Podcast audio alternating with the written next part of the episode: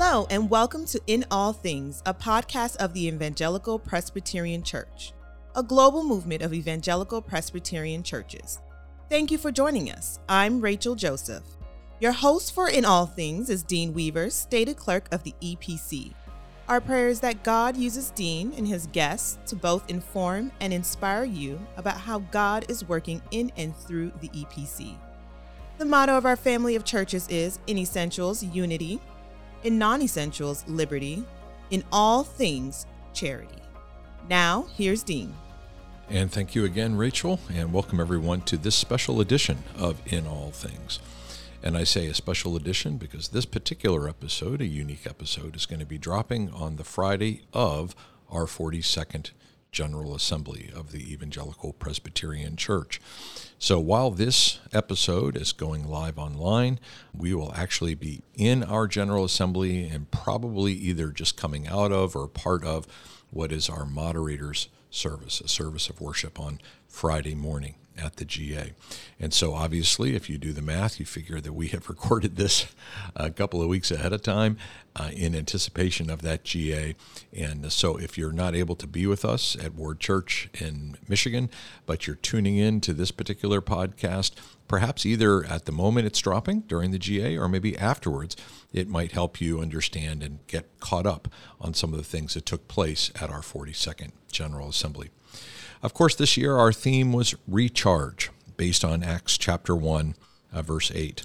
But you will receive power when the Holy Spirit has come upon you, and you will be my witnesses in Jerusalem, Judea, Samaria, and the ends of the earth. Just a couple of quick notes on our theme verse, recharge. You will receive power. The Greek word there for power is dunamis. It's where we get the word dynamite from. This is a, an explosive power that the Spirit is going to give us. And the Spirit gives us a power to do something that we could never do on our own, which is to be his witnesses. The Greek word there for witness is martyrios, uh, where we get the word martyr from. That is to say, we are to give our life for the gospel, just as Jesus, who is the gospel, gave his life uh, for us. No person willingly lays down their life, and yet that is the central call of the Christian faith. Uh, Jesus said, Take up your cross and follow me. The Apostle Paul says, I've been crucified with Christ. It's no longer I who live, but Christ who lives in me. Uh, John Calvin is noted for saying that the summation of the Christian life is the denial of self. Dietrich Bonhoeffer is famous for saying, If anyone would be a follower of Christ, he bids to hear the Savior say to him, Come and die. So, this idea of dying to ourselves is very fundamental to being a follower of Jesus, but we don't naturally want to do that. So, we have his dunamis, his dynamic power, which enables us to lay our lives down as a witness for him, both in terms of our lives as well as our lips, our deeds as well as our words, and then the place where we are called to do that. This connects nicely with the Great Commission in Matthew 28, where he says, You'll be my witnesses in Jerusalem, Judea, Samaria, and the ends of the earth. Of course, that's in that one, three, and five mile radius that our 7 9 people talk about as kind of our Jerusalem, that area that is just in our own backyard, our proximity. And then Judea Samaria is that area that's pushed out beyond where we um, normally live and move and have our being. It might be in an area, as Samaria was for the Jews, that was a place you didn't go or a place that was uncomfortable or that you tried to pass around. And then the ends of the earth is self explanatory. The ends of the earth is the, well, ends of the earth. To have the power to take this good news of Jesus to all of the world, starting in our backyard and going to the ends of the earth and lay down our life for the gospel.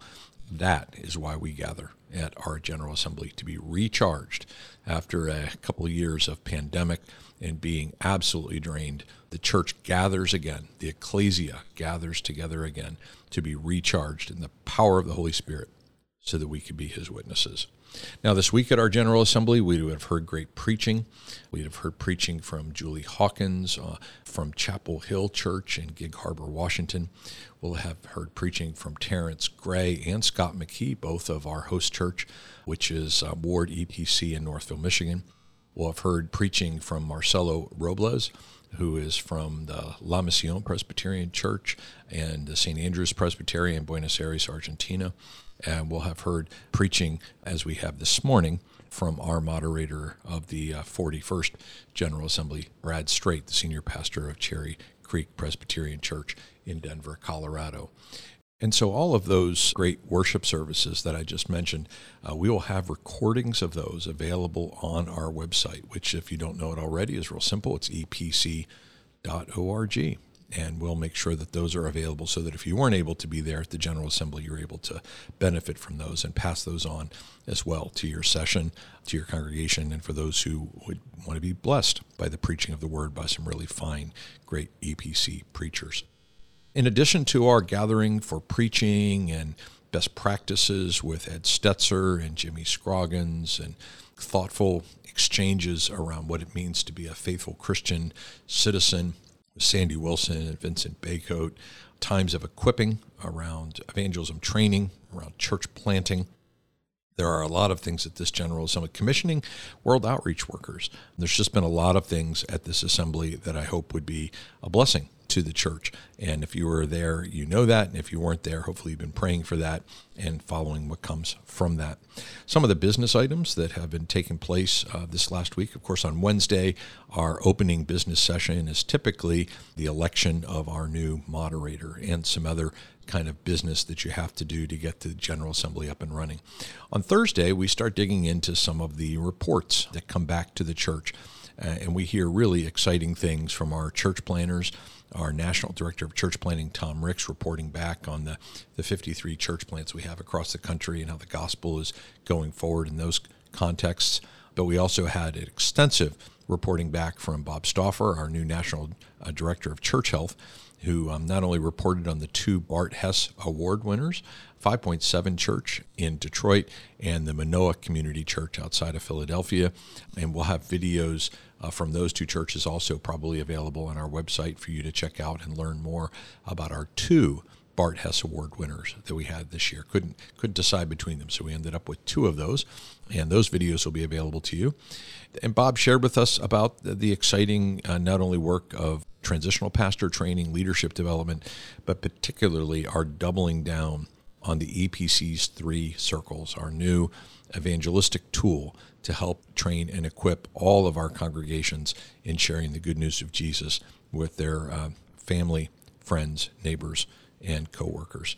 And so, uh, a lot of busy things going on, including my report on Thursday, which included the what are called ascending overtures, things that the General Assembly has previously approved that went to our presbyteries, and then our presbyteries have now approved, and then to change our book of church government has to come back and be ratified by a second assembly, and that happened also on Thursday. Now, today, the day in which this drops on Friday, is a big day in the assembly because we have a couple of important items coming up in the morning. One includes what's called POI, and that is the percentage of income, a change in the funding formula of how our congregations support not just the General Assembly, but financially provide for the General Assembly so that the GA is able to actually serve and support our presbyteries and our congregations. It's part of our connectional way of doing things as Presbyterian followers of Jesus.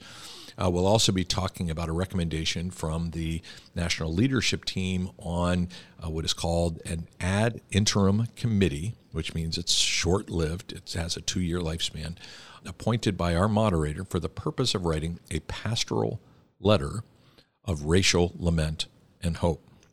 Of course, this is uh, one of the big issues of our day, and our pastors have been asking for guidance and help on how to shepherd their congregations and disciple their people in light of biblical truth, uh, not given to the winds and waves and doctrines of society that are around us, but to dig down deeply in our confessions and in the scripture uh, with a robust Christian anthropology. Who are we as the Imago Dei? and uh, what has happened because sin has entered the world and broken that fellowship, and what does it mean for Christ to redeem us, and how do we join Him in making all things new? That framework of biblical creation, fall, redemption, restoration, as we look at this notion of the racial issues in our own society and speak to them through biblical categories like lament and hope. Um, if you'd like to read a psalm that kind of tease that up a little bit, take a look at Psalm 13 and work through that psalm, and you'll see the lament and the hope that the scripture points us to when we find ourselves in some really challenging and difficult times. We hope that this will be a pastoral letter, which means it's an internal letter for the EPC, and we hope it will be a, a biblical letter, which grounds everything in the scriptures. And finally, we hope it will be a, a helpful letter to our churches as they seek guidance. Uh, we've written pastoral letters and position papers on almost every imaginable topic under the sun, except this one.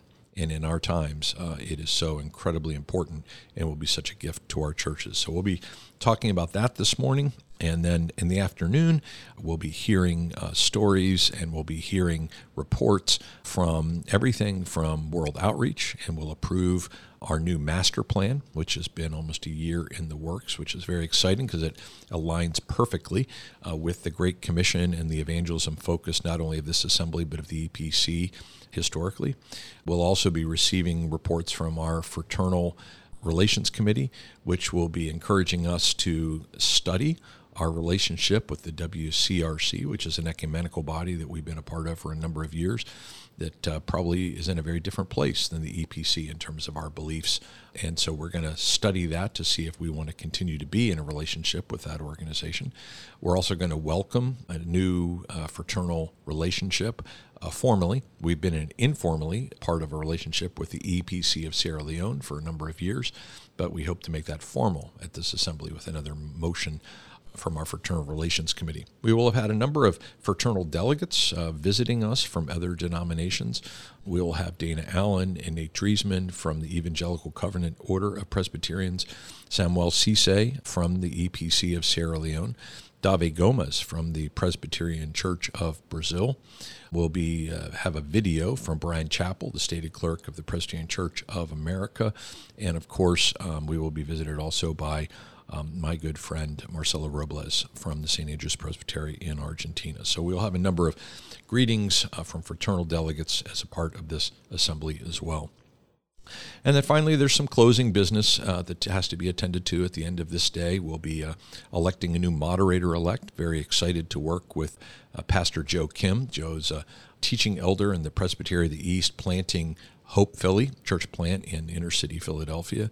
And uh, Joe is a member of our uh, Ministerial Vocations Committee, our Effective Biblical Leadership team, and I've had the chance to work alongside of him, and he is just an, a complete delight has a beautiful spirit and loves the EPC, and he is going to be a great moderator elect and future moderator for our denomination. So that will be later on this afternoon, and then some other business to wrap up uh, the assembly as we always do. So hopefully by mid afternoon today on Friday, we will be bringing the 42nd General Assembly to a close. Now, our General Assembly uh, will be in recess when that finishes, but the work of the General Assembly actually continues all year long and that General Assembly carries out its work through what are called permanent committees. You see, a standing committee happens that only stands during the General Assembly itself.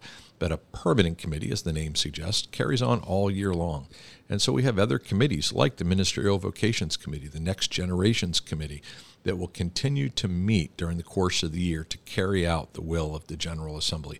And of course, the one that is charged with making sure that all of that is taking place is your national leadership team. And so uh, the work of the GA doesn't stop uh, when we adjourn on Friday, but we have our marching orders, and it's our job in the office of the General Assembly to make sure that all those committees and all those presbyteries and all the congregations are um, aware of what takes place at the General Assembly and are supported by that and encouraged by that and in alignment with that. That is our responsibility. That is our charge and call. That's that's my job at the end of the day is to make sure the will of the assembly is carried out in the life of the church. And of course our mission at the EPC is simply we exist to carry out the great commission as Presbyterian, evangelical, reformed and missional churches. And each of those things, being Presbyterian and our relationship and connection to one another, our form of government around elders, our distinctives in Reformed theology, our sense of being not just a Presbyterian and Reformed church, but a distinctively, purposefully evangelical church, uh, evangelistic church, a evangelism focused church in the E in the EPC, and that we do that in our own Jerusalem and Judea, Samaria, and the ends of the earth. That means we're a missional church. So all of those things that are who we are, Presbyterian, Reformed, Evangelical, and missional, all are the who we are. But what we do, and that's what a mission statement is, it's an action statement, is we exist to carry out the Great Commission. And we come to this General Assembly to be recharged so that we could receive His power to be His witnesses to Jerusalem, Judea, Samaria, and the ends of the earth. I know all of that business may sound like, uh, you know, that's a business meeting of sorts, but it is the work of the church. And it's, it's work, and it's worship, and it's fellowship, and it's singing, and it's praying, and it's commissioning, and it's uh, digging down deep into how do we help carry out the Great Commission. Because that, my friends, is the mission and work of the EPC for which this General Assembly serves. So I hope this is helpful for you to get a perspective of what the work of the General Assembly is. If nothing else, it helps you to pray for us. And if you ever come across someone in your congregation that says, What actually takes place at a General Assembly and how does all that work together? I hope today's episode will be helpful in terms of framing some of those things. So, my friends, let me conclude this time what I always do, which is um, a kind of benediction for our podcast. It's the good word from God's word in Colossians chapter 1. The Son is the image of the invisible God, the firstborn over all creation. For in him all things were created, things in heaven and on earth, visible and invisible, whether thrones or powers or rulers or authorities, and yes, even general assemblies. all things, my friends, all things your relationships, your work, your play, your dreams, your hopes, all things have been created through him and they're for him. You see, he is before all things, and in him and in him alone, all things hold together. For he is the head of the body, he's the head of the EPC, he is the head of the church. That is our Savior Jesus. And it's in his name that I bid grace and peace to you until the next time that we gather here on In All Things. Thank you again for joining us. On behalf of Dean and the entire team, we hope you will join us for our next episode of In All Things. For more information about the Evangelical Presbyterian Church, including a directory of local churches, online resources, and much more, visit our website at www.epc.org. I'm Rachel Joseph. I pray you have an overwhelming sense of God's presence in all things today.